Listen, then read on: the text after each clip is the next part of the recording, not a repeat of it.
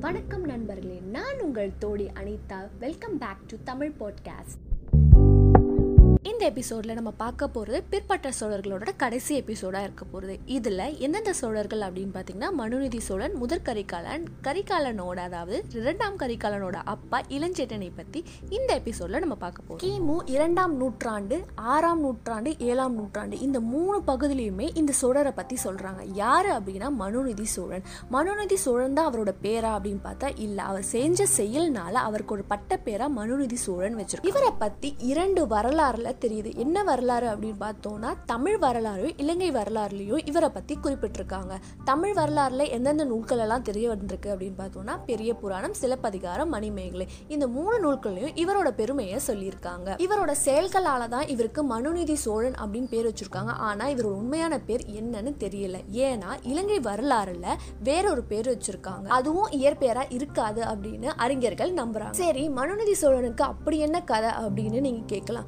என்ன அப்படின்னா அவருக்கு ஒரு பட்ட பேரே இருக்கு. என்னன்னா மகனை முறை செய்த மன்னவன் அப்படின்னு சிலப்பதிகாரத்தில் ரொம்ப கோட் பண்ணி சொல்லியிருக்காங்க. அப்படி என்ன செயல்கள் செஞ்சாரு அப்படின்னு பார்த்தீங்கன்னா இவர் திருவாரூர்ல இருந்து சோனாட்டு வரைக்கும் ஆண்ட ஒரு பெரிய மன்னர் இவர் பயங்கரமான சிவபக்தர். இவரோட ஸ்பெஷாலிட்டி என்னன்னா மக்கள் என்ன நீதி கேட்டாலும் எது நியாயமோ அது வழங்குறது தான் இவரோட பயங்கரமான ஸ்பெஷாலிட்டி அதனால அவரோட ஒரே மகன் ஒரு தப்பு செய்கிறாங்க என்ன அப்படின்னா அவங்க மகன் வந்து தேர் எடுத்துக்கிட்டு கோவிலுக்கு போகிறாங்க கோவிலுக்கு போகும்போது ஒரு பசுக்கன்று இடையே வந்து அந்த பசுக்கன்று மேலே ஏற்றிடுறாங்க இதனால தாய் பசு என்ன பண்ணுது அப்படின்னா மன்னர் கிட்ட போய் அங்கே இருக்க ஒரு மணி இருக்கும். அந்த மணியை அடிச்சு நீதி கேட்குது இதை தெரிஞ்ச மன்னர் என்ன பண்ணுறாரு அப்படின்னா அதே இடத்துல தேர் எது அவங்க மகனை கொண்டுடுறாங்க இந்த ஒரு செயல்களால தான் செயங்கொண்டார் ஒட்டக்கூத்தர் இவங்கெல்லாம் என்ன பண்ணாங்க அப்படின்னா மனுநீதி சோழன் ஒரு பசுக்கு கூட நீதி வழங்கிய ஒரு மன்னன் அப்படின்றனால மனுநீதி சோழன் அப்படின்னு இவங்க பேர் வச்சிருக்காங்க பாடல்களில். ஆனால் பெரிய புராணத்தில் ஒரு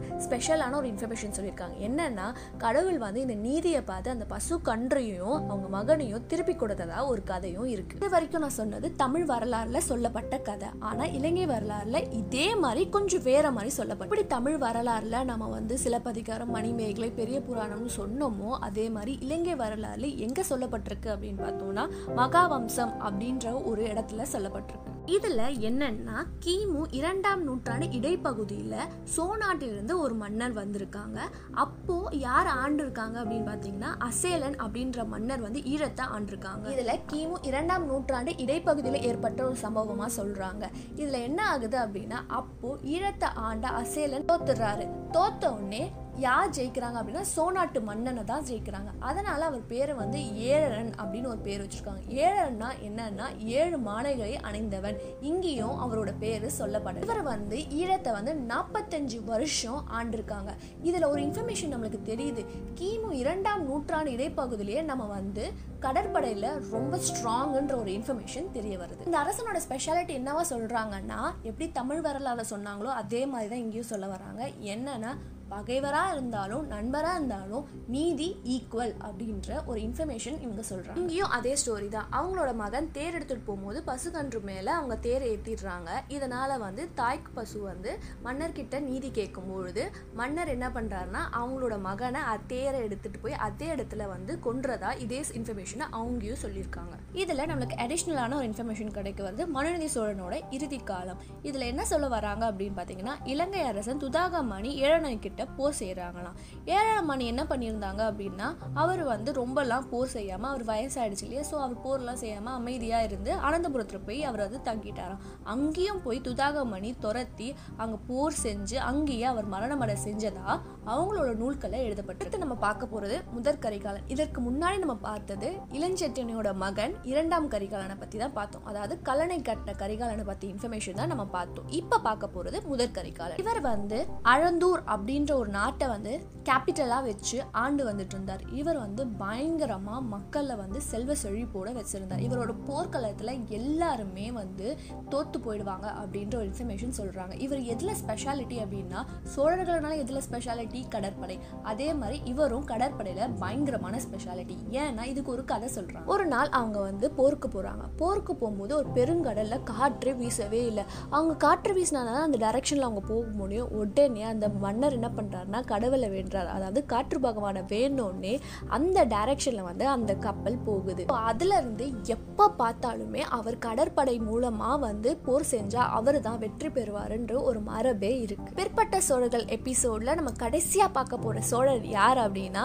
இரண்டாம் கரிகாலன் கல்லணை கட்டின கரிகாலன் அவரோட அப்பா இளஞ்செச்சனை பற்றி தான் நம்ம பார்க்க போகிறோம் இவரோட கதை பார்த்தீங்கன்னா எப்படி கரிகாலனுக்கு இவ்வளோ டேலண்ட் வந்தது அப்படின்ற இன்ஃபர்மேஷன் நம்மளுக்கு இதில் நல்லாவே தெரியும். இவரோட காலம் பார்த்தீங்க அப்படின்னா இரண்டாம் மூன்றாம் நூற்றாண்டு அந்த காலகட்டம் தான் இருக்கும். அப்ப பார்த்தீங்க அப்படின்னா இந்தியாவில் பெரிதளவு யார் இருந்தாங்கன்னா மௌரியர். அவங்க தான் வந்து ஆட்சி செஞ்சுருந்தாங்க. மௌரியரோட படையெடுப்பு பர்ஷியா. இப்போ இருக்க ஈராக் ஈரான் இருக்குல்ல அங்கே இருந்து இந்தியாவில் பாதி அதாவது சென்ட்ரல் இந்தியா வரைக்கும் அவங்க வந்து ஆக்கிபை இருந்தாங்க. ஆனால் அவங்களால சவுத் இந்தியாக்குள்ளே வர முடியல. ஏன்னா இங்கே ஸ்ட்ராங்கான கிங் சேர சோழ பாண்டியர்கள் இவங்க மூணு பேர் இருந்தனால இவங்களால அவங்களை உடைக்கவே முடியல. அதுக்கான கதையை எப்படின்றத நம்ம இளஞ்செட்டியனோட கதையை பார்த்தா நம்மளுக்கு தெரியும். நம்ம ஸ்கூல் டேஸ் படிக்கும் போது சந்திரகுப்த மௌரியா அவரோட படையெடுப்பு பற்றி நம்ம பார்த்துருப்போம். அவரோட ஸ்பெஷாலிட்டி மட்டும் தான் தெரியும். ஆனால் அவரை விட ஸ்பெஷாலிட்டி நம்ம சோழர்கள் அப்படின்ற இன்ஃபர்மேஷன் நம்ம எங்கேயுமே படிக்கல. அது வந்து மறைக்கப்பட்ட ஒரு உண்மை. அந்த உண்மையை நான் உங்களுக்கு இப்போ சொல்கிறேன் மௌரியரோட கேபிட்டல் எதுவாக இருந்துச்சு அப்படின்னா மகத நாடு. அதுதான் வந்து அவங்களோட கேபிட்டல் நம்ம தமிழ் புலவர்கள் அவங்களோட பேரை வந்து அதாவது அந்த மன்னனோட பேரை வந்து நந்தர் அப்படின்னு பேர் வச்சுருக்காங்க. ஆக்சுவலாக ஹிஸ்ட்ரியில் பார்த்தீங்கன்னா சந்திரகுப்த மௌரியா தான் அவங்களோட பேர். ஆனால் பாடல்களில் பார்த்தீங்கன்னா நந்தர் அப்படின்ற ஒரு பேரை வச்சுருக்கோம் இவங்களோட அரசமையில் யார் இருந்தால் நம்ம எல்லாருக்குமே தெரியும். Chanakya the very talented Chanakya இவங்களை எல்லாரையுமே நம்ம சோழர்கள் பாண்டியர்கள் சேரர்கள் எல்லாமே தோற்று விட்டாங்க அப்படின்றது ஸ்பெஷாலிட்டி நம்மளுக்கு இன்னமும் தெரியாமல் போயிடுச்சு. மௌரியருக்கு ஹெல்ப்பாக ரெண்டு படம் இருந்துச்சு. வடக்கர் கோசகர். இந்த கோசகர்ன்றவங்க வந்து ஹிஸ்ட்ரியில் ரொம்ப முக்கியமான விஷயம். ஏன் அப்படின்னு சொல்கிறேன்னா ஒரு காலம் இருந்துச்சு. சோழர்கள் வந்து பாண்டியர்களை வந்து அழிச்சுக்கிட்டே இருந்தாங்க. அப்போது என்ன ஆகுது அப்படின்னா அழிக்கும் போது ஹெல்ப்புக்கு கோசகர் வந்து சோழர்களும் ஒன்றா சேர்றாங்க. அதுக்கப்புறம் என்ன ஆகுது சோழவோட டைனாசிட்டி வந்து ரொம்ப வீக் ஆக ஆக என்ன ஆகுறாங்கன்னா பாண்டியர்கள் திருப்பி அடிக்கிறாங்க.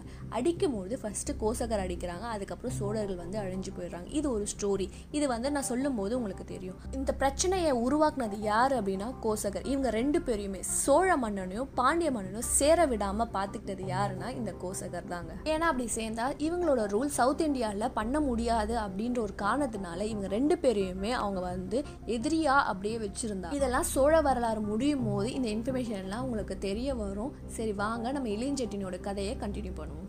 மோரியருக்கு இரண்டு படை ஹெல்ப் பண்ணுது. வடக்கர் படை கோசகர் படை. அதே மாதிரி மோரியர் படைன்னு ஒரு படை இருக்குது அதில் என்ன இருக்கும் அப்படின்னு பார்த்தீங்கன்னா தேர்கள் எல்லாம் வச்சுருப்பாங்க. ஏன்னா வந்து இவங்க மூணு பேருமே ஒன்றா போய் ஒரு டிஃப்ரெண்ட்டான ஒரு ஸ்ட்ராட்டஜி யூஸ் பண்ணி ஒவ்வொரு நாட்டையும் அவங்க கான்கேர் பண்ணிகிட்டே இருப்பாங்க.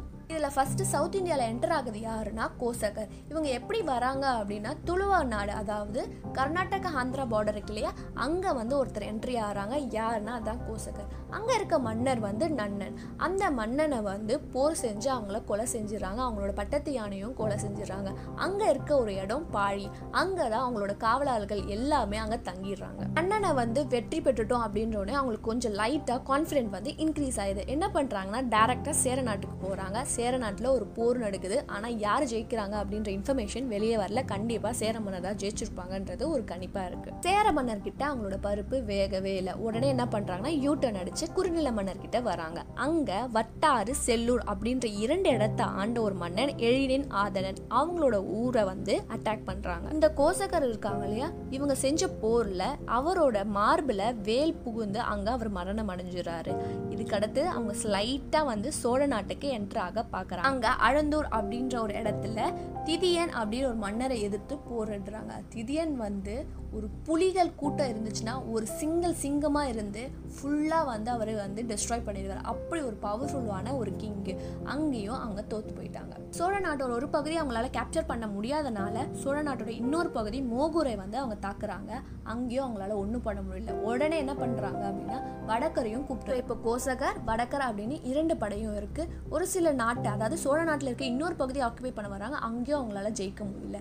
என்ன பண்ணுறாங்க அப்படின்னா இப்போ மூன்று படையும் வருது. அதாவது கோசகர் வடகர் மௌரியர் படை மூணு படையும் வந்து கரெக்டாக இளஞ்சட்டினி இருந்த நாட்டை வந்து அவங்க வந்து அட்டாக் பண்ணுற ஆரம்பிக்கிறாங்க. இந்த மூன்று படையும் ஒரு போர் வந்து ஏற்படுது. இது பேர் வந்து செருப்பாழி போர் அப்படின்னு சொல்லப்படுது. இது எந்த இடம் இருக்கும் அப்படின்னு சொல்கிறாங்கன்னா தென் ஆற்காடு கோட்டம் அப்படின்னு சொல்ல வராங்க. இளஞ்சட்டினிக்கு பயங்கரமான பாசிட்டிவ் ஏன்னா நம்ம நாட்டோட லேண்ட்ஸ்கேப் கிளைமேட் எல்லாமே அவங்களுக்கு தெரியும். ஆனால் அதுவே வடக்கர் கோசகர் மௌரியருக்கு அதெல்லாம் தெரியாது. அது அவங்களுக்கு ட்ராபேக்காக அமைஞ்சு அவங்களால ஜெயிக்க முடியல தோற்று போயிடுறாங்க. அதனால ஓடி போய் பாழி அப்படின்ற ஒரு இடத்துல போய் அங்கே போய் தஞ்சம் அடைகிறாங்க ஆனால் இளைஞரணி சும்மா இல்லாமல் இவங்க திருப்பி நம்ம நாட்டுக்குள்ளே வரக்கூடாது அப்படின்னு ஒரு காரணத்தினால அவர் அந்த இடத்துக்கே போய் அங்கே இருக்க காவல் மிகுந்த ஒரு வீரர்கள் எல்லாரையுமே அழிச்சிட்டு திருப்பி தம் நாட்டுக்கு வராரு. இதனால இவர் வந்து செருப்பாழி எரிந்த இளஞ்செச்சனி அப்படின்னு சொல்லுவாங்க. இவரோட மக்களாட்சியை பற்றி நான் ஆல்ரெடி சொல்லியிருக்கேன். மக்கள் வந்து ரொம்ப ஹாப்பியாக இருப்பாங்க இவரோட ஆட்சி முறையில். அது மட்டும் இல்லாமல் பாண்டிய சேர மன்னர்களோட மக்கள் கூட இவரோட ஆட்சி முறையை பார்த்து ரொம்ப ஹாப்பியாக ஃபீல் பண்ணுவாங்க. இப்படி ஒரு ஆட்சி முறை கிடைக்காதா அப்படின்னு ஏங்குவாங்க. இப்போ புரியுதா? ஏன் கரிகாலனுக்கு போத்திறமை இவ்வளோ டேலண்ட்டாக இருக்குது அவங்களோட அப்பா அவ்வளோ டேலண்டான ஒரு போர் வீரர். அதனால தான் அவருக்கு இன்போனாவே அந்த டேலண்ட்டு வந்திருக்கு. அதனால தான் போர் புரியலனாலும் அவர் போரில் வெற்றி பெற செய்ய முடியுது. கரிகாலனோட அப்பா கதை கேட்டாச்சு. அவங்க மகன்களோட கதை நீங்கள் கேட்கணும் அப்படின்னா நீங்கள் சோழ பயணத்தில் நீங்கள் தொடரணும். thank you